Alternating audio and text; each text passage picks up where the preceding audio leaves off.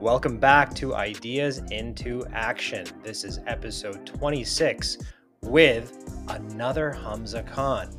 This Hamza Khan is a Democratic strategist and political activist based in the Washington metro region's Maryland suburbs. He is also a frequent guest on national and international news stations to provide analysis and commentary on topics ranging from the environment to immigration and developing markets. He's also a fellow keynote speaker who has spoken at dozens of social and political events across the United States. Hamza is the founder of the Pluralism Project, an organization working to empower everyday Americans hailing from diverse narratives in their political process. He has previously consulted members of Congress and the U.S. Senate on outreach strategies to immigrant populations and minority voters, as well as worked as a field operative, campaign manager, and communications consultant to national political organizations and for candidates at the local, state, and federal levels. Hamza also has a background in speechwriting with clients including ambassadors, political candidates, religious leaders, and Fortune 500 executives. This was a conversation years in the making, and we go right into the story of how it is that we met. It's a, it's a, it's a rather funny story, uh, in hindsight, it was uh, troubling at first, but I'll, I'll let you listen to it. Anyways, in this conversation, as with most Ideas into Action podcasts, we cover a lot of territory. I mean, we talked about Miss Marvel, social justice, uh, South Asian identities, burnout, infiltrating Fox News, believe it or not, and ultimately ended on a very poignant note about creating empathy and understanding one breakfast at a time. Without further ado, let's dive right in and listen to two Hamzas speaking and meeting. Hopefully, you find this as fascinating and as inspiring as I did.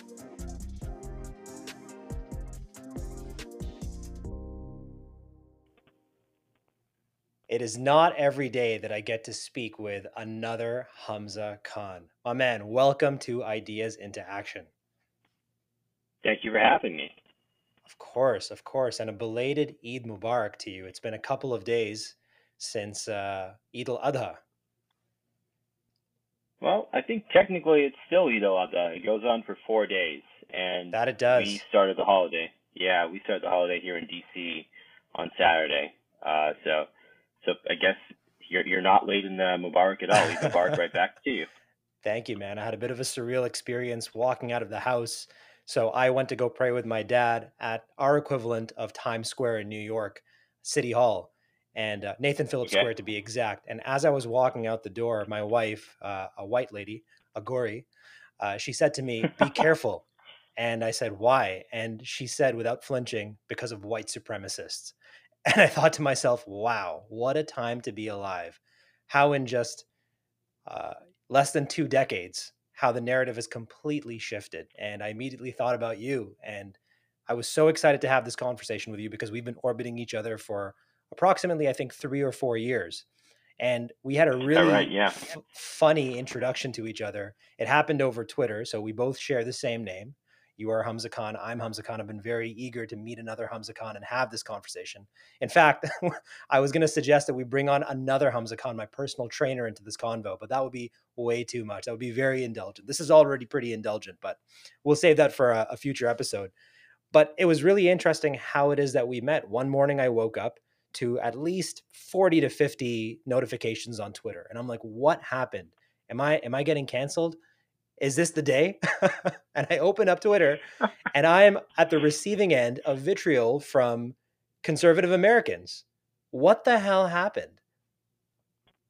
Sir, I would love well, to hear from your perspective how I got caught up in in this maelstrom of uh of of of all kinds of unsavory comments directed at a Hamza Khan. Well, let me let me just start with this. I know quite a few Hamza Khans myself, and I was wondering if we should have like our own Facebook support group uh, because clearly this is it's not easy to be named Hamza Khan. Let, if, for those who don't know, our first name is Arabic. It's Old Arabic and means either lion or lion-hearted, and our last name mm-hmm. Khan is uh, Mongol Turkic and means uh, chieftain or king or, or king. king. Emperor. So, Lion King, yeah, baby. uh, exactly. So literally, all of us have the same experience. Lion King is our favorite movie, but since we're yep. brown, we also want Aladdin and Jasmine, and it all kind of gets it gets kind of mangled together that way. so so going forward with this, you know, this need for support group. The night before I go on TV, uh, and this is how this all starts. I, I think I made a prayer saying, Lord, I'd love to meet more Hamza Khans because at the time I only knew two. And then I go on Fox News in the morning, and as I recall, I think it was up against one of uh, President Trump's spokespeople. Uh, I think it was Katrina Pearson. I could be wrong on that. Maybe it was Gina Loudon. And, you know, Fox News is owned by um, an Australian news magnate and his family, and they have they tend to have very sensationalist news coverage, uh, if we can still call it that. It's more editorialism than than actual news. Mm-hmm and they needed a token brown guy to have fun with who was a Democrat. And I happen to be, I, I fit all the boxes just fine. So I'm up there and we have a bit of a ditty. And uh, I go, I get off the air. I think it was maybe five or six in the morning. I think I had a prayer rug with me because I usually keep one on on on, on me during Ramadan in particular. I'm not the world's greatest Muslim, but during Ramadan, you know, it's a training ground for Islam. I try my best not to screw up that one because Lord knows, working in politics, I need some some help from the divine. I'm saying. Um, and so yeah, I, I, I guess you know I'm a little I'm a little sleepy. I take a short nap before the workday begins, and then I get the and then I think later that day you shot me like a, a DM on Twitter saying, "Hey man, um, I think we're people are confusing you and me." Yeah. and and that is that was the original entry uh, introduction between the two of us. And the best part is that this doesn't happen once, right, Hamza? It doesn't happen no. twice. It happens like four or five more times. To the it's point frequent. that you eventually ask, yeah, you ask me, what is going on? Like, what? Can, I don't. I'm not watching your clips. Can you fill me in on what's going on? So I just send you my TV reel, and uh, I think you showed that to your college class. I did. I did. You, yeah. I, they got a great laugh out of that. I'm like, here's a version of this character, and I'm a version of, of the same character. We're both playing this video game of life as the Hamza Khan avatar. But your right. bravery stats are are maxed out. You're jumping into the belly of the beast, the lion's den, if you will. What is it like to be on Fox in in the eye of the storm, not just once, but multiple times? What is that experience so I, like for you? I think this was 2018, and I was on Fox probably more more than 30 or 40 times. I was on there smokes. almost every week of the year. Yeah, sometimes several times a week at the the, the craziest hours. Um, I guess. but Let me just start with you say the Lions Den, dude. We're named Lion King. This is where we belong to begin with. This isn't hard for us. I mean, come on. We, we're, we're, we're both individuals who spend time around media and communications and having right. these conversations in different spaces. You more in the business space, me more in the political world. Uh, you in the genteel uh, very friendly, polite Canadian space, me in the much more rough and tumble neocon uh, dystopian American space. Oh, and and what I can say is that it wasn't that bad. Um, I think the worst experience, since we're on the topic of Eid and, and our names and, and our background, the worst experience I had at Fox was that one morning I came in and it was Ramadan. And the mm-hmm. person I was going to be debating against was up there as well. Uh, and we were sitting next to each other in the green room and chatting, and she noticed uh, a prayer rug sticking out of my my briefcase, uh, and she had uh, or my laptop bag, I suppose, and she had a couple of questions about it, and I told her, and we had a really polite chat about it. And I was like, oh, this is really interesting. Okay, I, I was, yeah, I, I'm I'm glad that she was respectful. Then we go on air, and uh, she she tried to bring up the fact that I'm Muslim on air, which was a no-no everybody at Fox understood mm-hmm. I, I wasn't there to be the Muslim guy. My name was implicit of who I am. We, we're not trying to like sensationalize religion. Uh, we leave that for for identity politicians, of sure. which I am not. And so there was an audible gasp in my earpiece, and that was one of the producers. They were shocked that someone would try and like make my religion the focal point in a way wow. by saying, "Well, I'm not sure your guests will agree with me. Your other guests will agree with me, but I, as the chief Karen right now, believe this country is founded upon Judeo-Christian beliefs. And I was, you know, trying to get a rise. That did not work well for her. I didn't take the bait. Uh, nice. And we just went on with it. And it came off the air. Everyone from uh, the in-studio producer to the uh, the uh, the estheticians who were working, you know, the makeup folks, to the security guard, each one by one apologized to me uh, and said we had wow. we had no idea that was going to happen. We're not comfortable with that uh, because you know, they have folks on there who that's what they're there for. Their shtick is right. to fight about Islam and crusades and all this other stuff that. I don't really care about. Um, I'm not that guy. I, I generally cover domestic politics. If you bring me into IR, boy, am I more hawkish than most Democrats. Um, by virtue of how I grew up here in the in DC region. And so that was probably the worst experience I had. It was very, it was a lot of fun.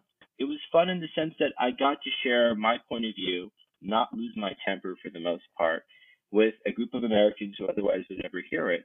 And more often than not, I mean, I think I was a punch, I was punching well above my weight. Um, mm-hmm. You know, and I, I was very blessed in that. I, I learned a lot about debating. I learned a heck of a lot about media. Uh, I think that when we say it's the eye of the storm, it's misleading. It's a, mm-hmm. it's it's really a storm in a teacup. Uh, mm. most of this sensationalism has been designed by forces abroad outside my country, uh, right. with who have an interest in seeing drama, who, right. who make money by seeing drama.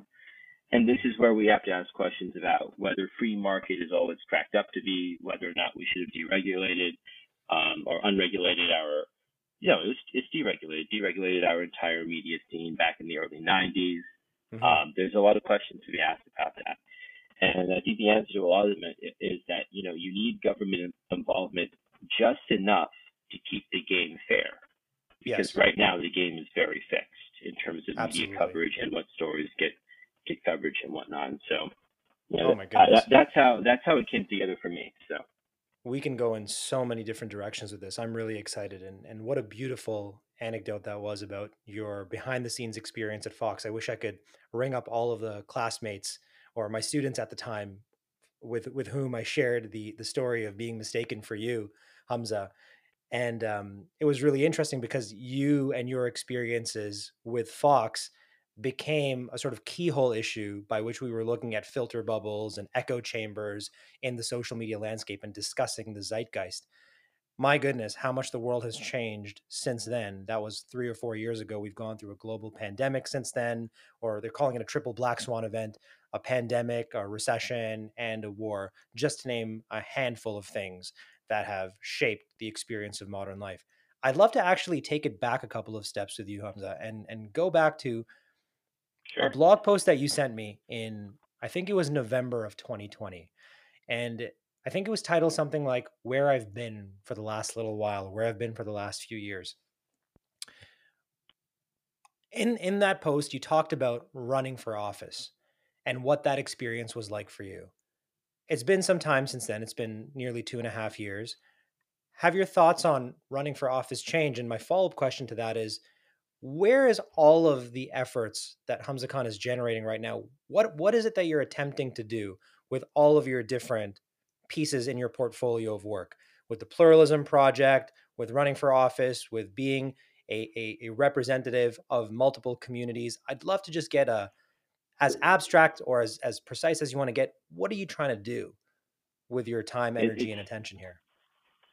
Well, well, thank you. That's a that's a compound question, and I'll do my best to answer it in non-Fox mm-hmm. News style, um, with, with with as many facts as I can get in. Uh, so that blog post. I mean, one thing is that I, you know, as as Hamza can attest, by going through my blog, um, I don't blog very often. I, I do it periodically, maybe every quarter or so. Um, and the reason for that is that I have a very tumultuous personal life, and I'm I'm fine sharing that on on your podcast. Mm-hmm. Uh, my brother is autistic, and uh, my sister has Down syndrome. During the pandemic, I had to uh, move back in with my folks, my family, because the caretaker for my uh, brother and sister, who was my uncle, um, died from mm, the pandemic in the first few uh, first few weeks of the pandemic. I actually, have to visit in Toronto for a family wedding. Oh my goodness! And uh, that definitely changed the direction of my life in a lot of ways. Uh, my brother and sister and I have always been close. Uh, we've always seen each other numerous times a week, no matter what circumstance, be it college or a hectic work life or campaigning for a candidate for president across the country. I've always made time for them as a matter of, of moral obligation and also because they're they're my ride or die, as we say, right? Yeah, absolutely. Uh, they're there for me in every circumstance. They didn't get to choose a political brother or a politician for a brother but uh, I'm boy, am I lucky that they they want me around regardless. And so that that was one of my vulnerable moments writing that blog post. Um, I had run for office in 2018, so four years ago, and I had not realized, despite living in one of the wealthiest and most educated parts of the world, as I as I am told, as as it is marketed to me, uh, Montgomery County, Maryland, where I'm from, has more PhDs per capita and attorneys per capita um, uh, than any other place in the world except for Tel Aviv, Israel, and New York, New York. Wow. And so That's we wild. are very, yeah, we are very well educated. We have about Mhm. 100,000 Muslims out of 1.1 million people living here, uh, sizable Jewish population from every country in the world as well. Uh, we are home to over uh, 180 nationalities, Amazing. of whom the vast majority have become U.S. citizens. So this, Wow. is, this is the place when we talk about pluralism and diversity, when we talk about diversity, equity, and inclusion, DEI, Montgomery County should be the model. But our elected officials look nothing like this very educated group of Mm. immigrants and people of color. Uh, and in fact, they look very much the opposite. Uh, they are o- overwhelmingly Democrats. We haven't elected a Republican in this part of, of the country uh, since I was, I think, 16 years old, which was 18 years ago. And there, this political class is ossifying. Uh, they're mostly in their 70s. Uh, it's same situation as when AOC went up against PJ Crowley up in New York, or when Jamal Bowman went out went went off on a limb and took out Eliot Engel in New York as well. Uh, it's it's an older political class uh, that considers the only way to have coffee is to have more milk than coffee, which I consider to be internalized racism. Your coffee Oh, should be black, folks. No cream, no sugar. I'm very Yeah. very committed to that cause. We're Um, making macchiatos here. and- yeah. oh, shame on you. Uh, uh, but you know, staying on point for a sec, like I didn't realize that there would be so much racism and discrimination towards a, a Muslim American candidate simply because I'm Muslim. Not by the electorate. The electorate had few problems with me, but the political class was very committed to keeping uh, Muslims from getting elected in our region and Asian Americans in general across the continent of Asia, not just South Asians or or Middle Easterners, particularly anyone from Asia. Uh, and that that stuck with me, uh, and that that did cost me the election because you know without political institutional support, when you have a region or a district that's 75% Democrat, 67% Democrat, or Republican, you really do need that cor- that corporate political force to help you through. And without that backing, I found it very hard to run my first time, uh, and so I lost. Uh, Mhm. and there were, you know, we're talking about anything from paying an activist living somewhere else in the state, well outside of my county, uh, and rat and riding, as you would say in Canada, um, to attack me on Facebook and claim that I'm a Sharia agent. Hamza, Wow. I'm president of a Jewish fraternity for two years. I'm saying. When I was in college, I, I'm probably the least likely guy to be qualified as a Sharia uh, agent. Yeah. You know, it's just not me. No. Uh, but you know, the political establishment really didn't like the idea of a Muslim running it, uh, and that and that definitely um, that definitely hurt. And so, following that, uh, got involved in a lot of very interesting things. I decided to take time off from politics. I had a little bit of savings, uh, and I decided that I wanted to travel the world. I got an opportunity at Georgetown to do a summer graduate program and study democratic consolidation in Tunisia and Turkey, which I thought, you know, it's very important. Democracy is very, very important to me for a lot of very personal reasons. And then I got to write a very interesting academic paper about the constitutional crisis in Kashmir and uh, democratic consolidation issues in Pakistan, where my family is originally from. And that's why democracy matters to me. My grandfather was imprisoned three times by three different military juntas uh, because he insisted as a lawyer as a constitutional lawyer, I might add, that Pakistan should be a full-fledged democracy and the power should belong to the people. That was not something the military took kindly to, I'm afraid. Uh, and so that marred his life and it affected his children, ergo my mother and her siblings' lives.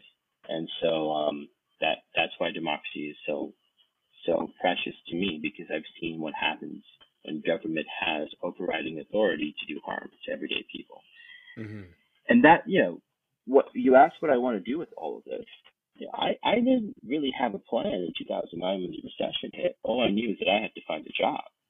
Uh, and I, I was a political science major, a genetic studies minor, certificate in Asian studies. I, I cared about the world. I knew that I wanted, I wanted to be a diplomat at the time, but I found myself, uh, you know, staunchly opposed to American efforts abroad at the time, particularly in Iraq. Uh, and that, so that, that opportunity in my mind was foreclosed to me. And I decided that activism and impacting democracy on the ground is where I wanted to start, uh, you know, to start from the ground up. It wasn't supposed to be a career move. It was like, well, I'll do like, you know, I'll do an election or two, and then I'll probably go to law school. The ramifications of the the global recession caused by the American financial crisis in 2007 to 2008 meant that that was not really an opportunity afforded to me and many of my peers. The number of classmates from high school I knew who lost their homes, their families lost their homes, I think it was as high as one in four. And again, oh one of the wealthiest and most educated parts of the country. Yeah. Right. Uh, the collapse of government services uh, was tremendous. And the collapse of the economy. I mean, we're known for our ability in America because of like some sort of pseudo laissez-faire policies here to be a country of opportunity where you're you can have a robust economic uh, uh, system. That wasn't the case for the past decade in my country, and I think it was quite the opposite.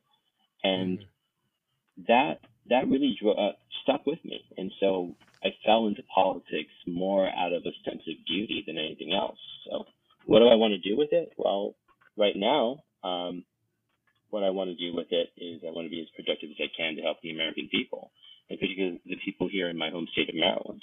Uh, what that looks like next is kind of, as we say, an inshallah thing. Uh, in God to figure out where we go from here. So. Wow, that is uh, that is beautiful, man. You first, first of all, I just want to want to say, as as uh, as a fellow South Asian, fellow Muslim, fellow American, and fellow Hamza, thank you for extending the runway of what's possible, not just for another version of you, but also, you know, our your your brother, your sister, my sister, my brother, and the generations that will come after us.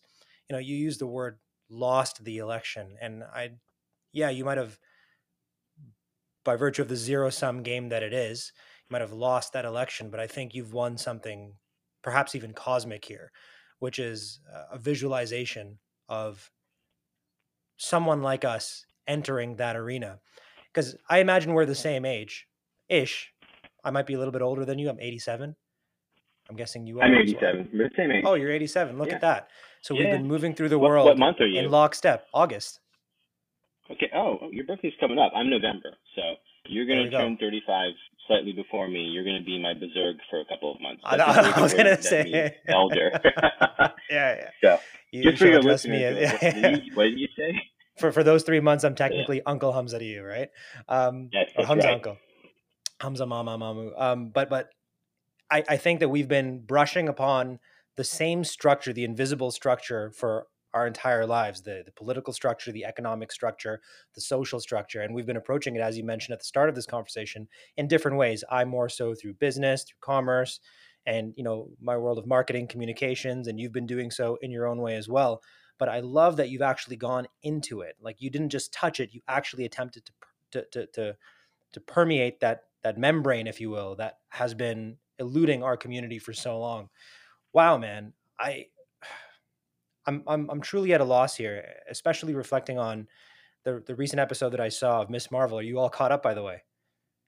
I have not had a chance to watch it yet, man. Don't At all? don't do any spoilers. No, oh, I'm still right now in Maryland. So so Maryland had we're a, a, wonderful state with a lot of very corrupt leaders. I'm afraid to say. Yeah, our our Supreme Court, our, our Court of Appeals, or uh, as we call it here, uh, intervened with our elections uh, and move the election date several times over, so that instead of having an election back in like mid June, I have an election, a primary election, July 19, and I happen to be a campaign manager and a political director at a national political organization, and so my life has been consumed with the Maryland elections. Fair enough. No, that makes sense. For, for, yeah. So as soon as that's over on the 19th, like my plan is that weekend to just binge watch Miss Marvel because I'm hearing nothing okay. but raves about it. So because I, I assume that you watched it. You dropped that meme on your Instagram with Eid Mubarak, and I responded being like, "We have yeah. to talk about this." Oh so man, I, we're gonna have to do this I episode mean, again. We're, we're, we're, we, this will be this will be an ongoing thing, I promise you. But we need to debrief this. I need to hear from your perspective what the show will do for you. Hopefully, I mean, I can tell you from the onset because it's on my list of things to blog about and maybe submit a story somewhere about. Um, a, a you know a person a personal story uh, that what Miss Marvel has done and has overnight in America, um, partially because the last occupant of the White House, whether legally elected or not, uh, which is a debate for another day, mm-hmm. um, that that president did a lot to make Muslim Americans go from being America's least favorite redheaded stepchild to America's favorite um, adopted child. And, hmm. you know, it, it, it, it's, it's so important for me to, to hit on this. Sometimes it takes exorbitant privilege being used or misused in just the right way to flip what's happening in any given market. That market could be ah. the marketplace of ideas. It could be the marketplace of business and commerce. Um, but that's that's definitely what happened here. Miss Marvel would not come, have come about uh, if it hadn't been for Donald Trump being in the White House right. and being such a Adding a belligerent downward force. pressure. Yeah. Yes. Exactly. Oh my exactly. goodness. Because well, that that defined to a lot of American consumers who they were not. Right. right. Sometimes there's a whole adage about you know a, a car designed by committee back in the I think the 70s, Ford commissioned a bunch of people to come up with ideas for a car, and once they employed all of the different uh, design suggestions and and little uh, quirks and things that they wanted in the car, people hated the car that came out of it. And mm-hmm. so that's kind of where America was. We, we were kind of stuck in Halim mode. We didn't know what we wanted, just throw everything in the pot and see what happens. Right? So Halim's a South Asian spicy uh, stew, guys. Don't for listening me. right now. Halim mode. and it can either taste really good or yeah. it can taste horrible. Horrible. And so oh, it's so easy to get it wrong. Yeah. Trump Trump def- defined for all of us how much salt we want in our halim, and clearly yeah. it's not that much white stuff that we want in our halim. So uh, that we got to thank you for Miss Marvel. So I will hey. follow up with you about that though. I'm I'm excited for you to check it out. I've got some more recommendations for you if you haven't seen uh, this movie by Riz Ahmed called Mogul Mowgli. That's another one that I would highly recommend you check out. It's really hard. Okay. I mean, I imagine we grew up on the same cultural inputs. Did you watch Bollywood movies growing up? Do I have to answer Ish? that for the record? You don't have to, yeah. but if you have to, then you also have to add in your favorite all-time uh, uh, Bollywood film as well. You can throw that in there. Uh, uh, Lamhe from 1991. Oof, Lamhe from 1991 is my favorite. So good. Because it had a, a great uh, desert scene and a traditional desert song sung in the Thar Desert of Rajasthan, which is in India today. And that, that really caught me. I was like, that's great. I wasn't into all the overly synth, uh, techno kind of style Indian pop music, but right. he gave me something truly culturally relevant, truly something from the heart of Indian and South Asian culture. I love it because I, I, I want authenticity. I love fusion, but if it's poorly done fusion, you have a bad Halim, and we don't need more bad Halim. So. And on, on that note, sir, I mean, let's let's let's riff on the Halim motif or the metaphor for, for a moment here. You know, growing up, I always felt uh, sort of the effects of partition reflected in in the media that I consumed. If I wanted quote unquote authentic Indian cultural experience, it usually came in the form of Bollywood movies. And what I was experiencing on this side of the pond here in North America were just caricatures. Of course, the problem with Apu, and then all of our depictions in movies as terrorists, especially when you think about in G.I. Joe or Jonny Quest, you know, just this babbling yeah. Haji character. And, you know, then came Slumdog Millionaire, which was like, oh, okay, I see what you're trying to do here. The intentions are good, but, you know, why is right. Nicole Scherzinger from the Pussycat Dolls singing Jai Ho? and this guy's accent is off. Like, what's happening over here? And then along comes Miss Marvel here in 2022, and I'm turning to Bailey, my wife, being like, ah, I need you to watch this to tell me if this resonates with you because this is probably the most authentic depiction of that tension, that culture clash. I mean, I'm not going to spoil anything here, but there is a sequence that I don't think has ever been committed to film about. Uh, I'm, I'm not going to say. You know what? I'm, I'm gonna I'm gonna afford you the pleasure of watching it spoiler free, but I think you'll text me when you see this scene. You'll be like, "Wow, I don't think I've ever seen this in a Bollywood film, uh, um, in in Hollywood. I mean, it's it was it was a totally novel experience, and it brought me to tears. So did Mogul Mowgli, and I've been my head's been spinning. I've people have asked me how I'm doing these days, and I tell them I'm overwhelmed. I truly am. I feel like I'm going through. Uh, I don't know. I don't know how to describe it, Hamza. It's uh, I've never felt more connected to my ancestry than at this particular moment in time. So again, coming, uh, this is really all about you, and I, I want to come back to what your future about plans me. are. We're now. the same person. I thought we established We are like the universe, right? So I, I, I want to know what it's like to play the game as you, though, because eh, what what's next for you? What what what are you going to do now? So you're back home. You, you- you're you're taking care of you know the, the fam. Um, you've taken some time. You've written those papers. You've traveled. You've got this election coming up. What's next for you as Hamza Khan? So right now, I, I you know, you, you caught me on the perfect day too, because tomorrow we have a lot of major announcements coming up. Today's Monday, July 11th, and I'm going to get the podcast is going to run well after tomorrow, um, or probably on least not- Friday. not- yeah, that's that's perfect. So I can I can give some spoilers right here. Uh, an an American treasure named Rabia Chaudry, who's also Pakistani American, worked with me during the pandemic to pass a number of um, badly needed criminal justice reform bills here in Maryland. To give you an idea of why Maryland matters so much in this context, Maryland is minority majority. It's the wealthiest minority majority state in the United States. There are three states that are minority majority. It's us, uh, Hawaii, and I can't remember the third one for the life of me right now, in addition to the District of Columbia. And that being said, um, our legal system does not look like the people who live here. So we end up having um, I think we are we are number one in the country for uh, imprisoning people of color, any color Wow. aside from white, by 20 points ahead of Mississippi. What?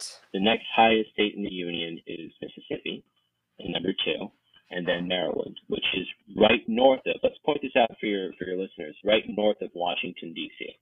Right, Oh, Maryland sits right above Washington D.C.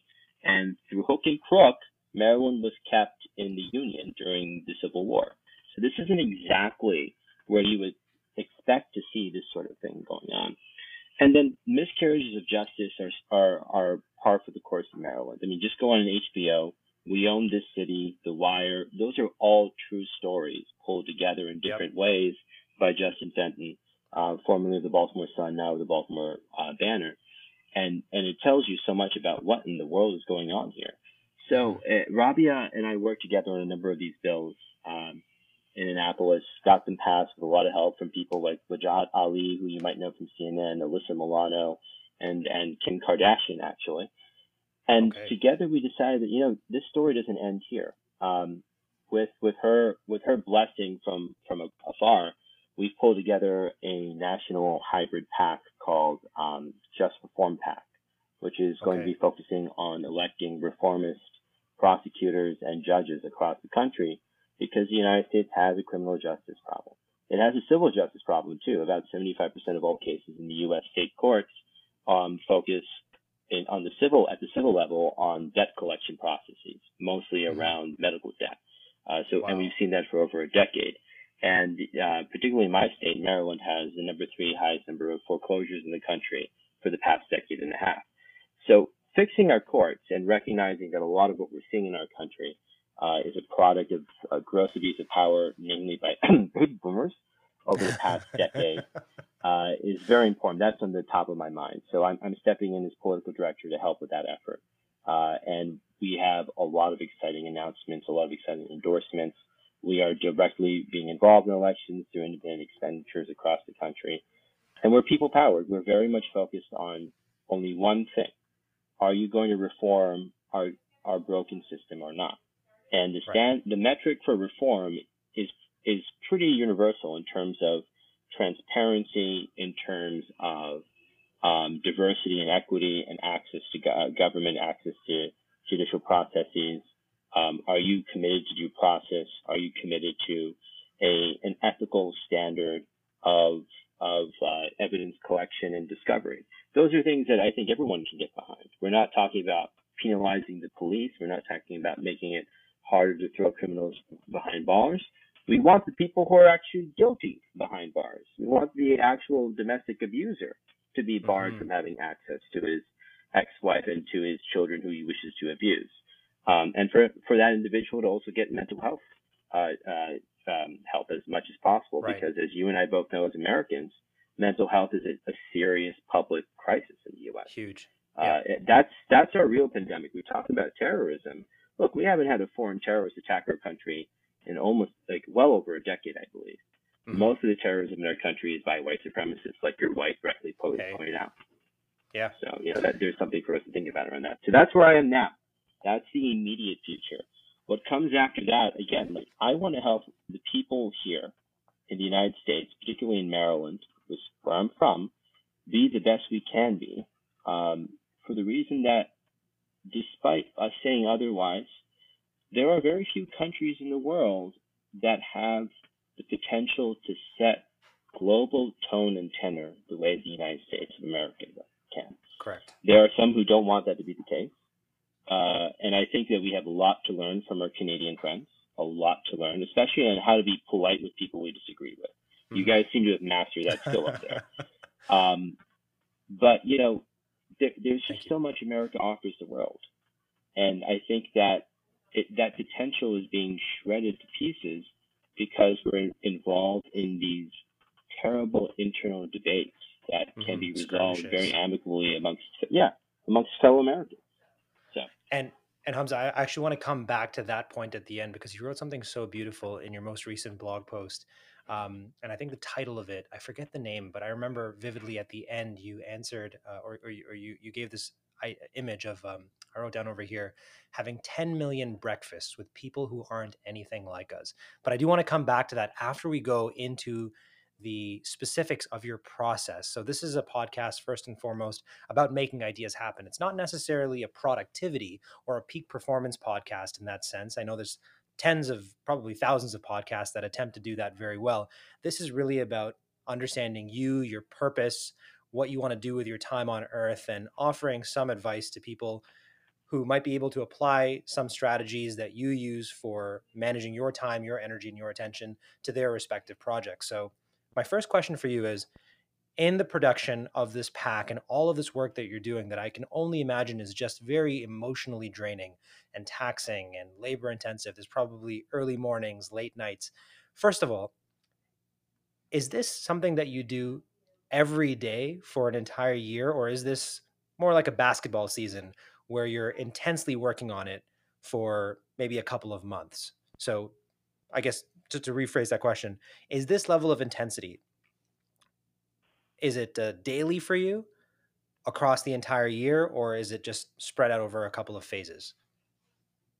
So, let's let's go back to the question about process and how we got mm. to where we are right now before I answer that directly. Sure. Which is that, you know, when you grow up um, with two siblings who are very special, and I'm very blessed to have them.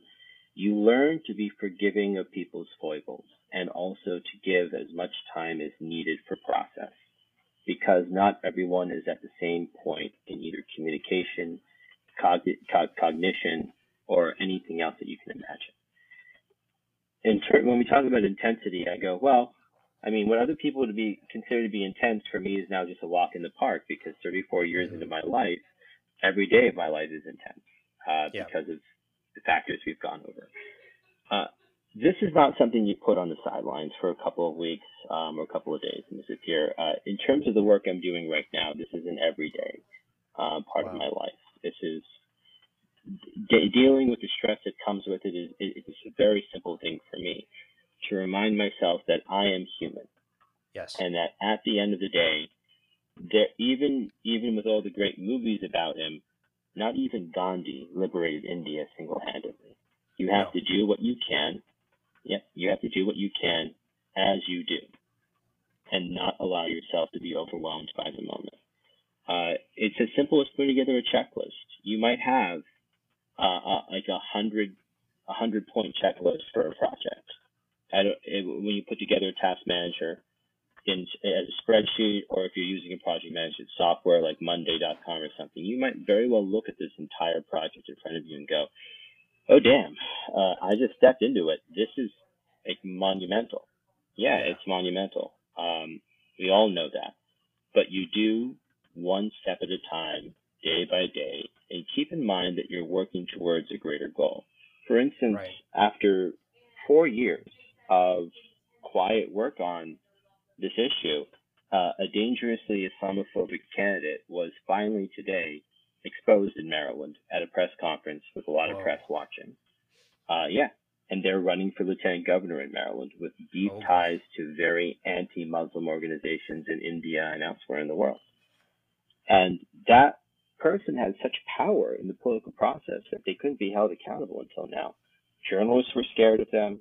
Uh, elected officials were like, yo, you know, we don't want to touch this. We don't even understand most of this stuff uh, because it's dealing with Islamophobia and bigotry is very hard for baby boomer whites. Uh, they don't mm-hmm. always follow. Many of them have a good good intention in their art, uh, but but as an older group of Americans who grew up in a very different looking society, it's sometimes hard for them to understand the ramifications of one word or one donation or, or multiple words and multiple donations from questionable people. So, uh, you when when you're dealing with life altering um, situations like passing laws, public policy, and political elections, if you allow yourself to be overwhelmed in the moment by everything coming at you, you're going to burn out. And that's yeah. something I think I wrote about in that blog post too. And right. that was something in, in, in DMs you and I have talked about. You know, we should have a combo about millennial burnout and how burnout is one, it's going to happen at some point if you overwork yourself. And two, it's up to you whether or not you allow that to be marketed as your decline or demise, or if you allow yourself to rise like a phoenix afterwards and become mm. something greater from the experience. And for me in 2018, that was my burnout moment, losing that election, right? So the last four years have been focused on how do I accept both my humanity and the fragility of my my ego, so to speak, uh, and how do you how do you build something meaningful from there? So to answer the question about intensity, it's a daily, it's a day-to-day thing. The intensity doesn't come down. The question becomes, are you afraid of it, or you do you face it just by looking it straight in the eye? You know, when you're up there on Fox, for instance, we talked about that. And if anyone's confused, we're talking like national Fox News, right? Right. We're not talking a local outlet. Um, you're on Fox News. You got 10 million people looking at looking at you on TV on, on Fox and Friends. Mm-hmm or on on the Ingraham Angle, um, both of which have been on uh, numerous times. And these are, you know, they want you to make a mistake. Uh, yeah. The hope is that you will trip up, you'll say the wrong thing, you'll start ad libbing, and it becomes a viral clip the other way. Mm-hmm. Right? And then you're humiliated after that. Uh, sure. People, you know, and people are really mean on social media with that kind of thing. Yeah. So how how do you deal with that that pressure? Well, you forget about it. You're not seeing 10 million people. You see yourself on there. You see yourself talking to somebody else, and sometimes you don't even get that. You just look at a camera, and that's it. As we say in the box, you're sitting in a box by yourself looking at the camera. You can't allow yourself to worry about ramifications that don't exist yet. You can only deal with what's in front of you. And the only way to get through any of that is to be as calm as possible and collect your thoughts. Mm. That's something a lot of millennials have trouble with. Anxiety, is through the roof in our generation, right? I mean, we know so many young people who go through burnout and go through emotional troubles and, and mental health issues, uh, partially because they haven't trained themselves, uh, and nor have they been allowed to seek the medical help they need so they no. can be trained to deal with, with stress and anxiety as it comes at you. And you've gone through so much, and, and it sounds like you've really built up your resilience muscle over time. Hamza, what are some of your your signals? What are some of the things that you look for to know if you're moving far outside of your comfort zone and potentially entering the danger zone. It's funny you say that. So, just a reminder, I was president of a Jewish fraternity in college, and I'm a practicing Muslim. Uh, in terms of being outside my comfort zone, I think like back in when I was 19, I I took that one out. The only time I'm out of my comfort zone is really when I don't get enough sleep, and that's probably the most important thing for me is that I have to have downtime. You know, even the world's finest Porsche engine will break down if it does not have a regular oil checkup, if you don't change its brakes regularly, and you you know don't turn off the engine for a little while because it's going to overheat if you if you drive it straight at 95 miles an hour for 3,000 miles from DC to LA uh, when you run out of gas anyway. Yeah. But two, you know, you're going to do some damage to that engine if you're not if you're not careful, and th- that's super important. You must have timeouts. No right. corporate entity, no lucrative um, commodity no experience in this world um, is worth your life. None. Your life is your own, and you have a responsibility to yourself uh, to treat yourself with the dignity you deserve. If you're not getting it in the job you're in, start building an exit plan. It might not yeah. be easy. You know, you might be a millennial listening to this right now and going, well, I mean, I'm making the money I want, but they're mistreating me at work, or I have other dreams but cost of living is so high where I am, and I'm so stuck with my student loans or some other debt. Take a deep breath. No one said that this was going to be an exit plan you execute in three months. This is an exit plan you're going to have to execute over 12, 24 months. And it's right. hard, particularly for millennials, to accept the fragility of our age, right? And the fact yep. that we are aging. Like I found my first white hair in my beard, welcome, and I'm welcome. like, damn. I don't even happening. have a girlfriend right now. What's going to happen now? yeah. um, yeah. So like you know that that all is going to weigh on you, sure. But take take a deep breath. You're going to get out of it, and you have to remember that life is precious. Not just yours, but everyone's life is precious. And don't take your stress out on others. If you're going through right. something, do do what I did earlier um, in this podcast and just open up and say, hey, these are my personal circumstances. It's not about being vulnerable and losing face. As as two brown men, we're very familiar with with the idea of losing face. Exactly. Um, the people you lost face to, they were never on your team to begin with. So why do you care? The only person on your team is you and God for the most part, and and your lovely Ooh. wife Hamza. Uh, I those, wow, those, man, I, I needed to hear that.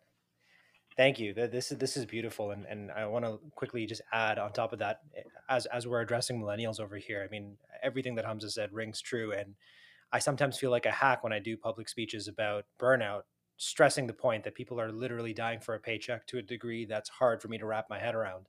I, I sometimes have to take extended time away from doing talks about occupational burnout because of the toll it takes on me personally.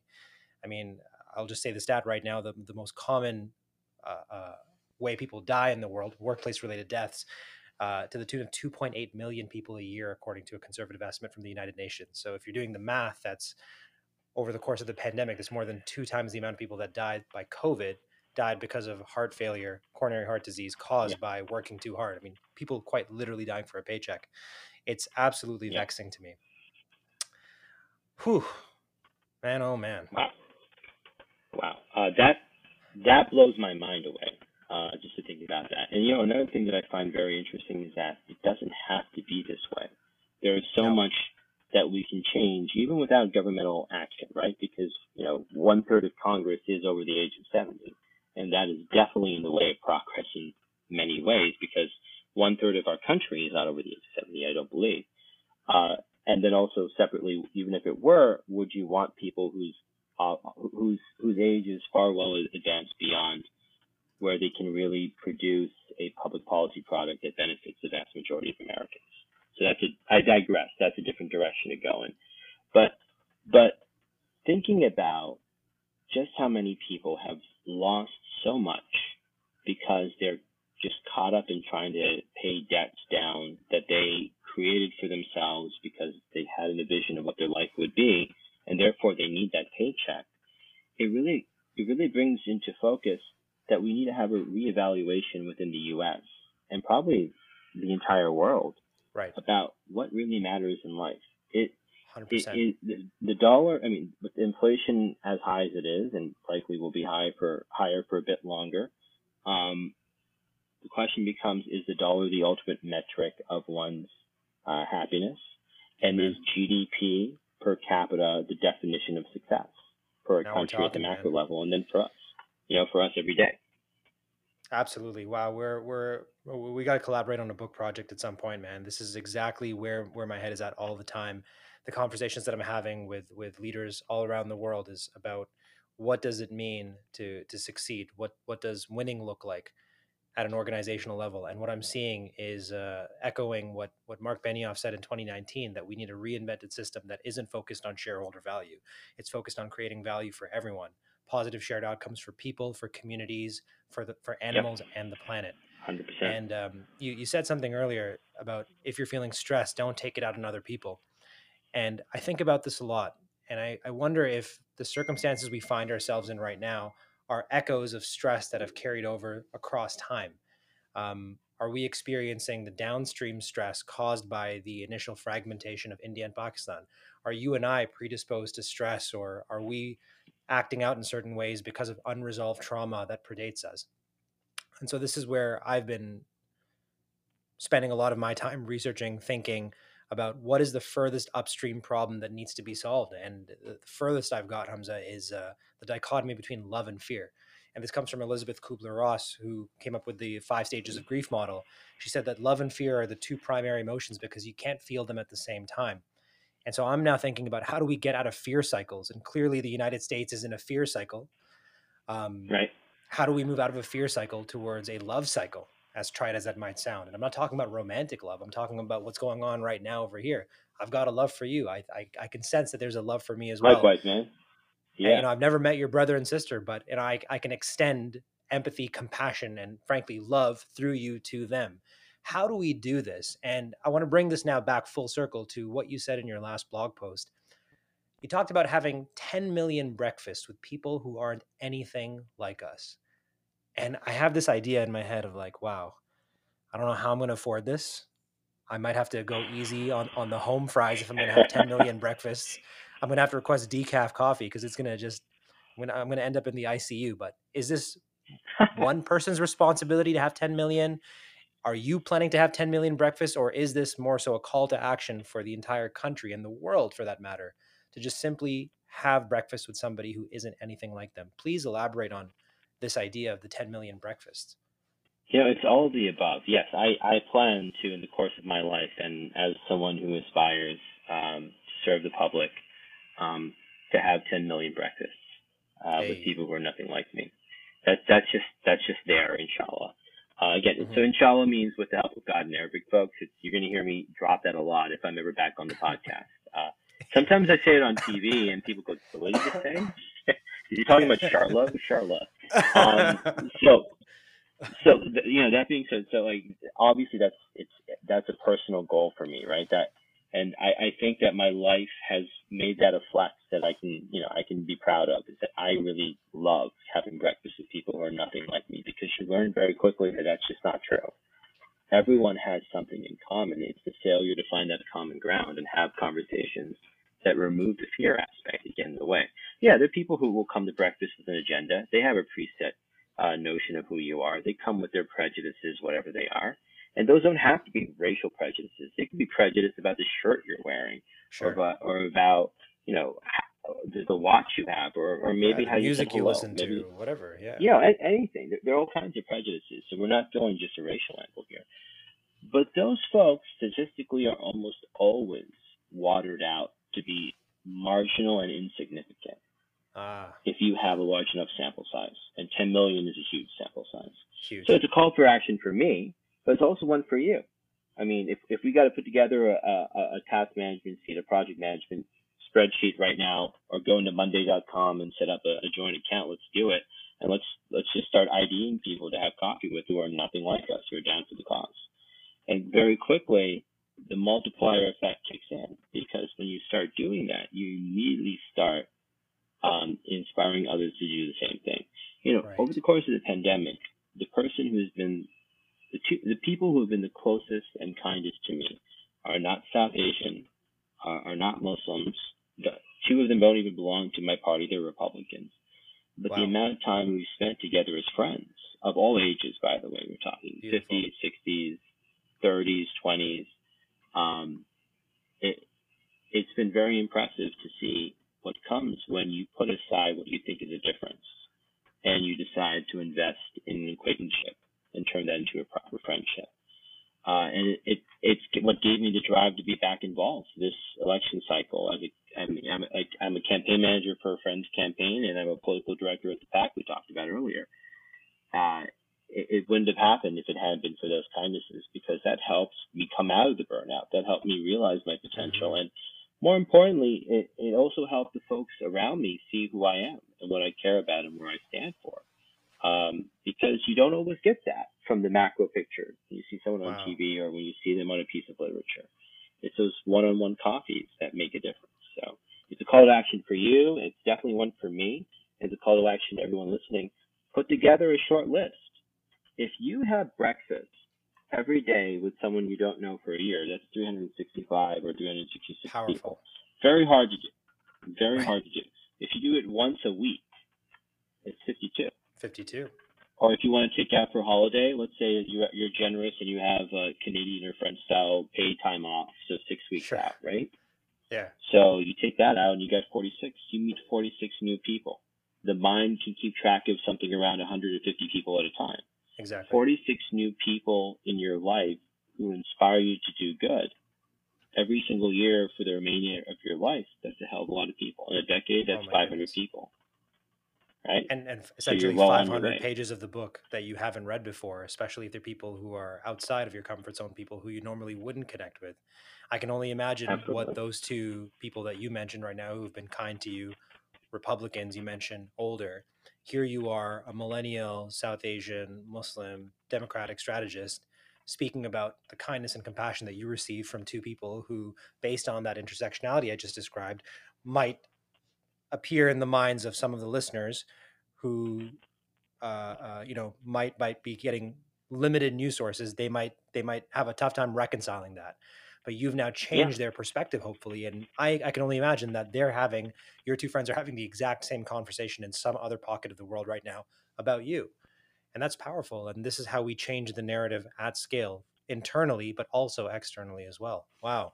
Yep. Whew. when i was in college i think this is a good story to, to I, I, don't know how much time we have left but this might be a good one to, to share. When i was in college um, i befriended an orthodox rabbi uh, ashkenazi so of eastern european descent had only met one other Muslim in his lifetime, and that was in an elevator in Ohio where he grew up. And he didn't spend much time talking to him. This was a few years after 9/11, so he kind of made his distance from this this Muslim gentleman that he saw in the elevator. Uh, the last time this rabbi and I had coffee before he decided to move to Israel, um, he said to me, "You know, I'm a Republican. I'm always going to be more conservative than you uh, politically." But if it hadn't been for our friendship, I would never have thought of Muslims as human beings who are my equals. You've really opened the world to me. You really changed how I wow. treat people who are different from me. And and when he went to the Middle East, he, he made good on those words. He has made a world of difference trying to help uh, Arabs and Muslims uh, within the greater context of Israel and Palestine. All it takes is for us to put aside our preconceived notions and our prejudices. We might very well have a good reason not to like someone or not to like some given tribe or clique they're part of. But if we can control that rage within us, if we can simmer down the seeds a little bit, um, you can make a world of difference. And then perhaps turn that rage into something more constructive. So that that's just a thought I wanted to throw in there. We have to, we can't stop trying to do good. As it says in our faith, even if the world is ending and you have a seed in your hand, you plant that seed in the ground, even when the world is ending. Hamza Khan, wow, wow, wow. That that is it. That's we, we, we gotta we gotta leave it right there. Thank you, man. This was um, truly, truly inspiring. I know we've been orbiting each other for quite some time, but I believe there was a, divine alignment that led us to connect finally at this particular junction in our lives. Hopefully, this has been valuable for you. I can't tell you how transformative this has been for me, and I imagine for all of the listeners. Would love to have you back, but you got to make sure that you watch all five or six episodes of Miss Marvel before you hop on, and maybe even throw in Mogul Mowgli in there. But I imagine we're going to continue to chat. My brother, if you're ever in Toronto, please let me know, or New York, and I intend to come out and visit you and, and kick it. This has been inshallah. absolutely beautiful, and uh, inshallah, and and I, I want to thank you, sir. Where can people find uh, uh, you and all the things you're up to, where can people keep up with the adventures of Hamza Khan? So, I mean, just go to my blog that I rarely write on, hamzakhan.me, subscribe. Uh, it's again H-A-M-Z-A-K-H-A-N dot M is in Mary, E is in England, hamzakhan.me. Subscribe to my, my email list, um, and I, I, I, plan to start sending out emails regularly once or twice a month.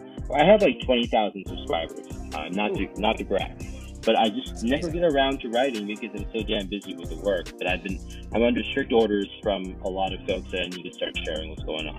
If you're interested in, in the work about uh, criminal justice reform, about electing reformist prosecutors and judges across the country, you can go to justreformpac.org. PAC is spelled P-A-C, the word just, and then reformpac.org. Thank you so much for having me. This was fantastic, and I hope I can come back. Amazing. Thank you so much, Hamza Khan, and thank you everyone for tuning in for our latest episode of Ideas into Action. You can check out past episodes and subscribe to get updates on upcoming episodes on iiapodcast.com. Until our next episode, thank you so much for tuning in. We're out.